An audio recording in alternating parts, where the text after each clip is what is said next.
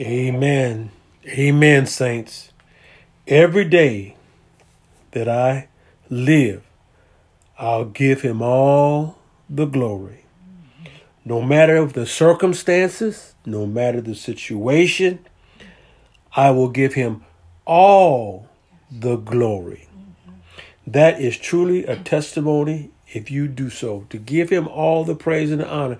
I mean, when when things just don't seem to be the way you want them to be, or th- people don't do the things that you want them to do, you still give him all the glory and the praise and give him thanks. That is truly a testimony of a vessel that is surrendered unto the Lord. Amen. The last time we, we shared, it was about whether God and Jesus existed. And the week before, we discussed sin, redemption, remission, sanctification, and justification. I hope you have had a chance to review and understand the existence of Father God and Jesus Christ, as well as sin, redemption, remission, sanctification, and justification. Because without all of them, we are nothing and can do nothing. Today, let's scratch the surface of repentance. Because of sin, because we have gone against what God desires for us, we should repent so we can be redeemed from it. When we repent, there are three things we should be ready and willing to do. One, turn from or stop doing it. Mm-hmm. Understand, too, what we are turning from and why it's wrong. Three, replace it with something right. Too often, even after turning, people go back because they did not understand why it was wrong. And they don't find what's good to replace the bad. People are sorry, but they continue without help or understanding of the wrong done and end up in damage control. People quit momentarily, but because they don't understand why or replace it with life, it's very easy to fall back into the same habits. Remember the meaning of sin and what sin does, and remember who we are sinning against. Romans tells us we all have sinned and come short of the glory of God. And the wages of sin is death. When it is all said and done, when judgment comes, the reward for your actions is death. Sin is an epidemic that can only be eradicated by the blood of Jesus. To refuse the vaccine means to accept death to the soul. Sin was passed on from one man, and his name is Adam. Sin is removed by one man, and his name is Jesus. Yes. Jesus not only frees us of this horrible disease, but he gave us everything we need to stay free. God's word makes us aware of the virus of sin. The word shows us where to find life and how to avoid sin. The word gives us the power to resist and cast out sin when it comes in our presence. While on this earth and in this body, the Spirit of God brings what we need back to our remembrance. The Spirit of God leads us and guides us in all truth. And by the love of God and the blood of Jesus, we are covered by his love and cleansed from all unrighteousness. When we repent, we are asking God to forgive us. True repentance is not because you got caught, but because you recognize the wrong and truly want to change. It means we are ready and willing to do different. If we can understand this clearly, God can give us what we need to overcome. But make no mistake about it. Many things flesh is engaged in Many things flesh likes to do is sin and must die. I heard a minister say, when God speaks to you in your spirit, you must hear him in your mind and see and set your heart to understand so you will be able to see what he is saying. To clearly hear God, you must stop hearing you.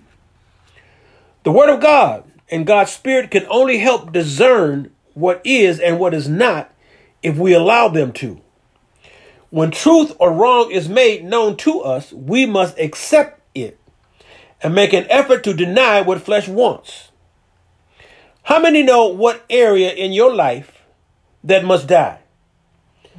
If not, God's word and his spirit will reveal them to you. Look at Colossians chapter 3, 5 and 6. This is what it says Mortify therefore your members which are upon the earth fornication, uncleanness, inordinate affection, evil consumptuousness, and covetousness, which is idolatry. Mortify is deny the craves of your flesh, the things that the body sees and desires, from what the eyes and flesh has introduced to you we must refuse to surrender to them. Verse 6 says, For which things sake the wrath of God cometh on the children of disobedience. It is you, uh, body or the mind in you that wants to desire, wants to do these things. You, your body, your mind desires to do these things. Look at 1 John 2, 5, 15 and 16. That's First John chapter 2, verse 15 and 16. Love not the world, neither the things that are in the world. If any man love the world, the love of the Father is not in him. For all that is in the world, the lust of the flesh, the lust of the eyes, and the pride of life, is not of the Father, but is of the world. Without looking at the pride of life, at least 75% of what you do or desire to do comes from the lust of the flesh and the lust of the eye. It is because of being attached to the love to the world. Let's just look at the lust of the flesh first.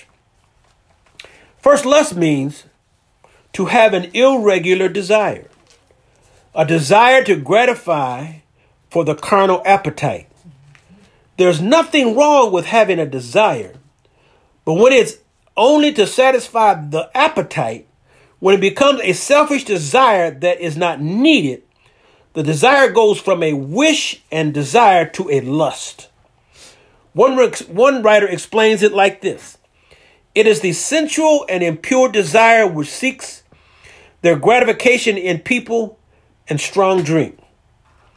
The lust of the flesh pampers the appetite of the body. The lusts of the flesh are the inner thoughts of man, which you can find more of these in Galatians 5 19 through 21, which explains it very well. The inner thoughts you don't have to see, the inner thoughts you don't have to see to crave. However, the lust of the eye is a different story. Let's have lust having the same meaning but now it is from the eye. The lust of the eye is the external thoughts. It is what is seen and given to the flesh to crave. It is coming from the things the eye has seen. The flesh does not know whether good or bad. The body does not know whether it can handle it or not.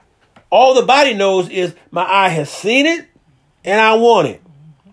Smoking, drinking, and drugs are proof of the lust of the eye that the body could not and cannot handle.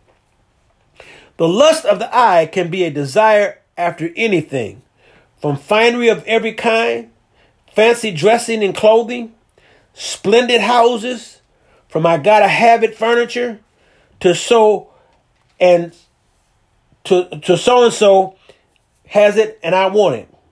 Also, expensive items you know you can't afford. The lust of the eye triggers the lust of the flesh. They cause arguments among spouses, churches, family, and friends. It can cause separation and division. Remember, deliverance is not overnight for everyone. Depending on the person, the circumstances, and the faith, we have victory because we have a desire to and to do and to repent. Greater is he that is in us than he that is in the world.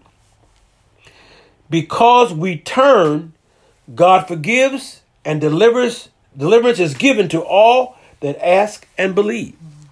Let's go back to Colossians 3 6 and 7. Because this it says, For which things sake the wrath of God cometh on the children of disobedience, in the which ye also walked sometime when ye lived in them. The things we have mentioned and talked about are the things that bring the wrath of God. They are the lust of the flesh, the lust of the eye, the pride of life, uncleanness, and all the things it talks about in Galatians and Colossians. We have all at one time or another walked in them, tasted them, and lived in them. They are the things we have engaged in. They are the things that cause us to sin against God. Here is what we can begin to do. Colossians 3 16 and 17, just dropping down 10 verses. Let the word of Christ dwell in you richly in all wisdom, teaching and admonishing one another in psalms and hymns and spiritual songs, singing with grace in your hearts to the Lord. Look closely. What delivers us is the Word of God. What can direct us is the Word of God. What the Spirit of God uses is the Word of God. By the blood we are washed by the Word of God. We are shown true repentance by the Word of God. Faith cometh by hearing, and hearing by the Word of God. And from the point in receiving and believing the Word, it tells us in verse 17, and whatsoever you do, in word or deed, do all in the name of the Lord Jesus, giving thanks to God and the Father by him. Repentance is not hard or difficult. It takes humility. Doing those things you did not intend to do willingly without murmur or complaint. Repenting is not a one time deal. We are always learning things. Just like you continue to learn something about yourself, you continue to learn what you should not do. As the days and times change, the more and more the world becomes wicked, and the more and more we must be careful, and the more and more we must be ready to repent of something we might engage in. This is why we must, one, watch and pray. Two, take heed to what we hear. Three, take heed to how we hear. And most of all, do as it says in Philippians 4 and 8. Whatsoever things are true, whatsoever things are honest, whatsoever things are just, whatsoever things are pure, whatsoever things are lovely, whatsoever things are of good report, if there be any virtue, if there be any praise, think on these things. And with that, my time is up, and I thank you for yours.